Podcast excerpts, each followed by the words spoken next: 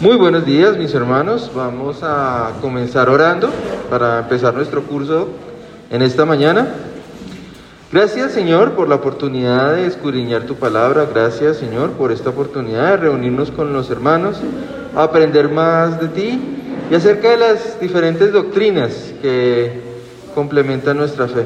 Te damos gracias Señor, en el nombre de Cristo Jesús. Amén. Bueno, en esta mañana vamos a continuar con el estudio donde lo llevábamos. Estamos en el numeral C. Les pido por favor tomemos asiento, nos pongamos cómodos y nos vamos a ubicar en el numeral C. En el numeral C dice eh, acerca de las dos formas en las que se nos revela la palabra de Dios. Recordemos que estamos analizando las doctrinas alrededor de la palabra de Dios, alrededor de las escrituras. Y hay dos, dos grandes formas en las que se revela Dios a los hombres. Y eh, dice en el primer párrafo, dice, es natural que nos preguntemos, ¿quién escribió un libro tan importante como este? Y que veamos en qué forma llegó su contenido a manos de los hombres. Dios se revela a sí mismo a los hombres en dos formas. Una se llama revelación general, muy bien, entonces escribimos ahí la rayita general. Y la otra es revelación. ¿Perdón? Especial. Entonces escribimos especial en la segunda rayita. ¿Qué significa revelación general y revelación especial?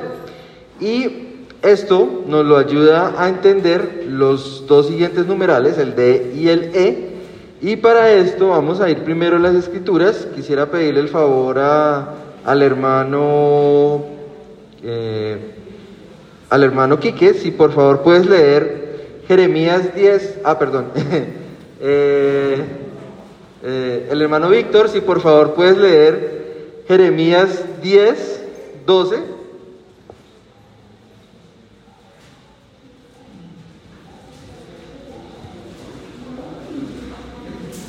Y vamos a ver, vamos a ver quién hace esa revelación general. Jeremías 10, El que hizo la tierra con su poder, el que puso en orden el mundo con su saber, y extendió los cielos con su, su sabiduría. Muchas gracias. Entonces, ¿quién creen que hizo la tierra con su poder y la puso en orden con su saber y la extendió los cielos con su sabiduría? Dios. Entonces, entendemos que es Dios quien se revela en forma general y esta revelación eh, la entendemos eh, en, el, en el Salmo, también en el Salmo 19, versículos 1 al 4. Hermano Guillermo, si por favor puedes leer. Salmo 19, 1 al 4. Dice, los cielos proclaman la gloria de Dios y el firmamento despliega la empresa de sus manos. Muy... Día tras día no cesan de hablar, noche tras noche lo dan a conocer. Hablan de sus sonidos y palabras. Hablan de sus sonidos y palabras. Su voz jamás se oye. Sin embargo, su mensaje se ha por toda la tierra y sus palabras por todo el mundo. Dios preparó un lugar para el sol en los cielos. Amén. Muchas gracias. Entonces, ya vemos que nos preguntaban en, el, en Jeremías quién hizo todo esto y ya el Salmo nos contesta que la creación clama a voces la obra del Señor. Entonces, ¿Cuál es nuestra, nuestra relación? ¿Cómo lo ven los hombres? Es decir, ya sabemos que Dios organizó la creación, ya sabemos que Él, eh, él, a través de los cielos y su obra, eh, clama su grandeza. Y en el numeral 3 dice, la revelación general es universal y está disponible para todos ofreciendo evidencia de un todopoderoso Dios creador. Entonces entendemos que ya los hombres podemos ver, podemos saber, tener certeza de esa revelación general. Entonces en Romanos 1, 19 y 20 dice, porque lo que de Dios se conoce les es manifiesto, pues Dios se lo manifestó, porque las cosas invisibles de Él, su eterno poder y deidad, se hacen claramente visibles desde la creación del mundo, siendo entendidas por medio de las cosas hechas, de modo que no tienen excusa. Claro que el, libro de Romanos habla más de la culpabilidad del hombre y la justicia de Dios, sin embargo, nos ayuda a entender ya en el contexto de nosotros, la humanidad, de cómo todo esto que hace Dios es claramente visible para nosotros. Por eso, muchas culturas apartadas, del, apartadas de la fe o del mensaje directo del Evangelio, de todas formas, eh, trataron de expresar la existencia de una deidad, de un Dios, de alguien superior, que es la fuente de su vida y la fuente de su creación. Entonces vemos, vemos que Dios se revela generalmente a la humanidad. Y luego tenemos la revelación en el numeral E, la revelación especial. Se llama así porque está al alcance de algunos solamente y limitada a los que leemos la Biblia, las Sagradas Escrituras, con un mensaje central. ¿Cuál es el mensaje central que nos decía hace ocho días el hermano Quique en el estudio? El mensaje central de las Escrituras que habla del principio, que él nos decía que, que va a herir a las, eh, eh, la serpiente lo va a herir y, él lo, y él lo va a pisar. ¿Cuál es? ¿Quién? La revelación de ¿De quién? De Dios y de la obra de de Cristo. ¿Sí? ¿Se acuerdan que, que decíamos en Génesis que que Dios pondrá enemistad entre la serpiente y la simiente de la mujer, y luego eh, los, los, profetas, Isaías decía, eh, vendrá uno que curará nuestras enfermedades, pagará nuestras culpas, después vino Señor Jesús, dijo, yo soy la verdad y la vida. Entonces, la palabra de Dios habla acerca de Cristo, habla puntualmente de la revelación de Dios a los, a los hombres a través de la inspiración que le dio a diferentes personas. Entonces, si saltamos al, al numeral 7, dice, es la revelación directa de Dios. En ella Dios se revela a sí mismo y nos dice cómo es Él y que demanda de nosotros. Dios nos dio la Biblia. En ella nos muestra con palabras y actos cuál es nuestra relación con Él. Y ahí en, el párrafo donde está la rayita siguiente dice, pero Dios no escribió la Biblia con su propia mano, sino que se valió de otros llamados. Entonces, e, en, esa rayita vamos a pensar en los, en los títulos de los hombres que participaron por la inspiración de Dios en la escritura de los libros de la Biblia. Entonces ahí tenemos Profetas, muy bien. Habían profetas. ¿Quiénes eran los que seguían al Señor Jesús? Los apóstoles, muy bien. Entonces están los profetas, los apóstoles y hombres virtuosos o hombres, hombres que llevaban el evangelio, que hoy les decimos evangelistas. Entonces, profetas, apóstoles y evangelistas es lo que va en esa rayita. Estos recibieron mandato especial de Dios para poner en forma escrita la historia de la salvación. Por eso, aunque fueron hombres los que escribieron la Biblia, esta es la palabra de Dios. Estos hombres fueron guiados por el Espíritu Santo para escribir lo que de Dios se quería, se lo que Dios quería, como leemos en 2 de Pedro 1:21. Entonces, en segunda de Pedro 1.21 dice, porque nunca la profecía fue traída por voluntad humana, sino que los santos hombres de Dios hablaron siendo inspirados por el Espíritu Santo. Aquí hay dos componentes, no solamente la inspiración, sino que eran santos hombres de Dios.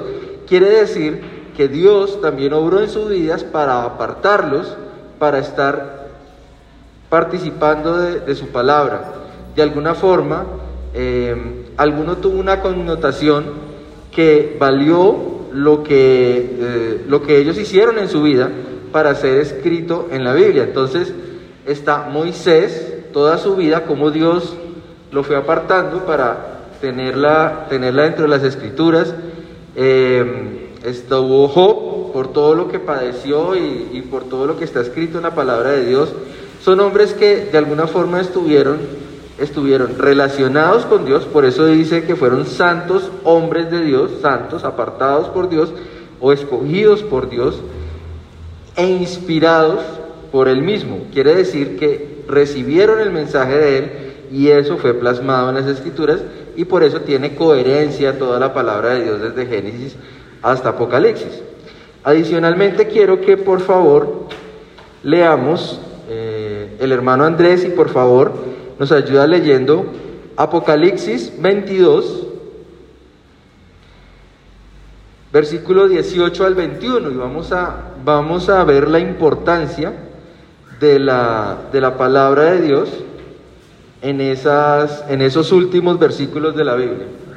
Dice la palabra de Dios, Apocalipsis 22, 18 al 21. Yo testifico a aquel que oye las palabras de la profecía de este libro. Si alguno añadiere a estas cosas, Dios traerá sobre él las plagas están escritas en este libro. Y si alguno quitare de las palabras del libro de esta profecía, Dios quitará su parte del libro de la vida y de la santa ciudad y de las cosas que están escritas en este libro. El que da testimonio de estas cosas dice, ciertamente vengo en breve. Amén. Sí, ven Señor Jesús. La gracia de Jesucristo sea con todos vosotros. Amén. Amén. Entonces, la última palabra, me gusta mucho porque la última palabra de la Biblia es amén. Entonces, entonces vemos la relevancia y la importancia de la palabra de Dios, del libro que sabemos que qué significa la, la palabra Biblia. Libros, muy bien. Entonces, aprovechando ahí ya, ya hicimos spoiler del, de una de las preguntas, entonces vamos a contestar el cuestionario, que son de siete preguntas que están, que están al final del capítulo. Entonces, la primera dice, ¿cuál es la fuente de nuestra religión y creencia? ¿Qué creemos con respecto a la doctrina de la Biblia? ¿Creemos que la, que la Biblia? ¿Y creemos que eso es mentira o es falso? ¿Que lo que dice ahí es mentira o es falso? Es verdad. Y que es algo que es, es el mensaje de quién para quién. De Dios para nosotros, ok. Entonces de esa forma podemos estructurar nuestra respuesta. La palabra de Dios es verdad y es el mensaje de Dios a los hombres. ¿Listo? Pues cada uno obviamente pues ya, ya contestó las preguntas, sin embargo pues esto, esto sirve para complementar sus respuestas. En la segunda dice, ¿qué quiere decir la palabra Biblia? La acabamos de decir. Libros, muy bien, o compendio de libros. ¿Por qué se llama la Biblia las, las Sagradas Escrituras? Es el carácter del libro porque es... ¿Es qué? ¿Es, ¿Es qué?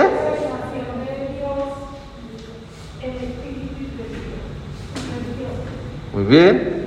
Entonces, en resumen, podríamos decir que tiene un, es un libro que no es secular, es un libro que, exactamente, que es un libro sagrado, que no es secular y es de carácter espiritual. Entonces, podemos complementar así nuestra respuesta. Luego dice, ¿qué nos dice la designación palabra de Dios en cuanto a la Biblia? Que proviene de Dios. Muy bien. Señor. Palabra infalible. Entonces, que es la palabra inspirada real de lo que Dios quería que estuviera en el libro para nosotros y que asimismo lo reveláramos, lo pues fuera revelado a nosotros. Numeral 5. ¿Quién es el autor de la Biblia? Dios, muy bien, eso es fácil. Numeral 6. ¿Dónde encontramos la revelación general? ¿En dónde? La naturaleza. Listo, en la naturaleza, en la creación, entonces ahí encontramos la revelación general. Muy bien. Y numeral 7, ¿dónde encontramos la revelación especial? En la Biblia. En la Biblia. ¿Quiénes escribieron, qué tipos de personas escribieron esa Biblia? Evangelistas. Muy bien. Muy bien, esa, esa era la lección. ¿Alguien, ¿Alguien quiere añadir algo? ¿Alguien? ¿A la lección? ¿A alguien que le haya parecido algo interesante? Bueno, vamos a orar para, para dar gracias a Dios y, y tener un tiempo de, de comunión con los hermanos. Gracias, Padre Santo, te damos, bendito Dios, por este tiempo en el que podemos estudiar tu palabra.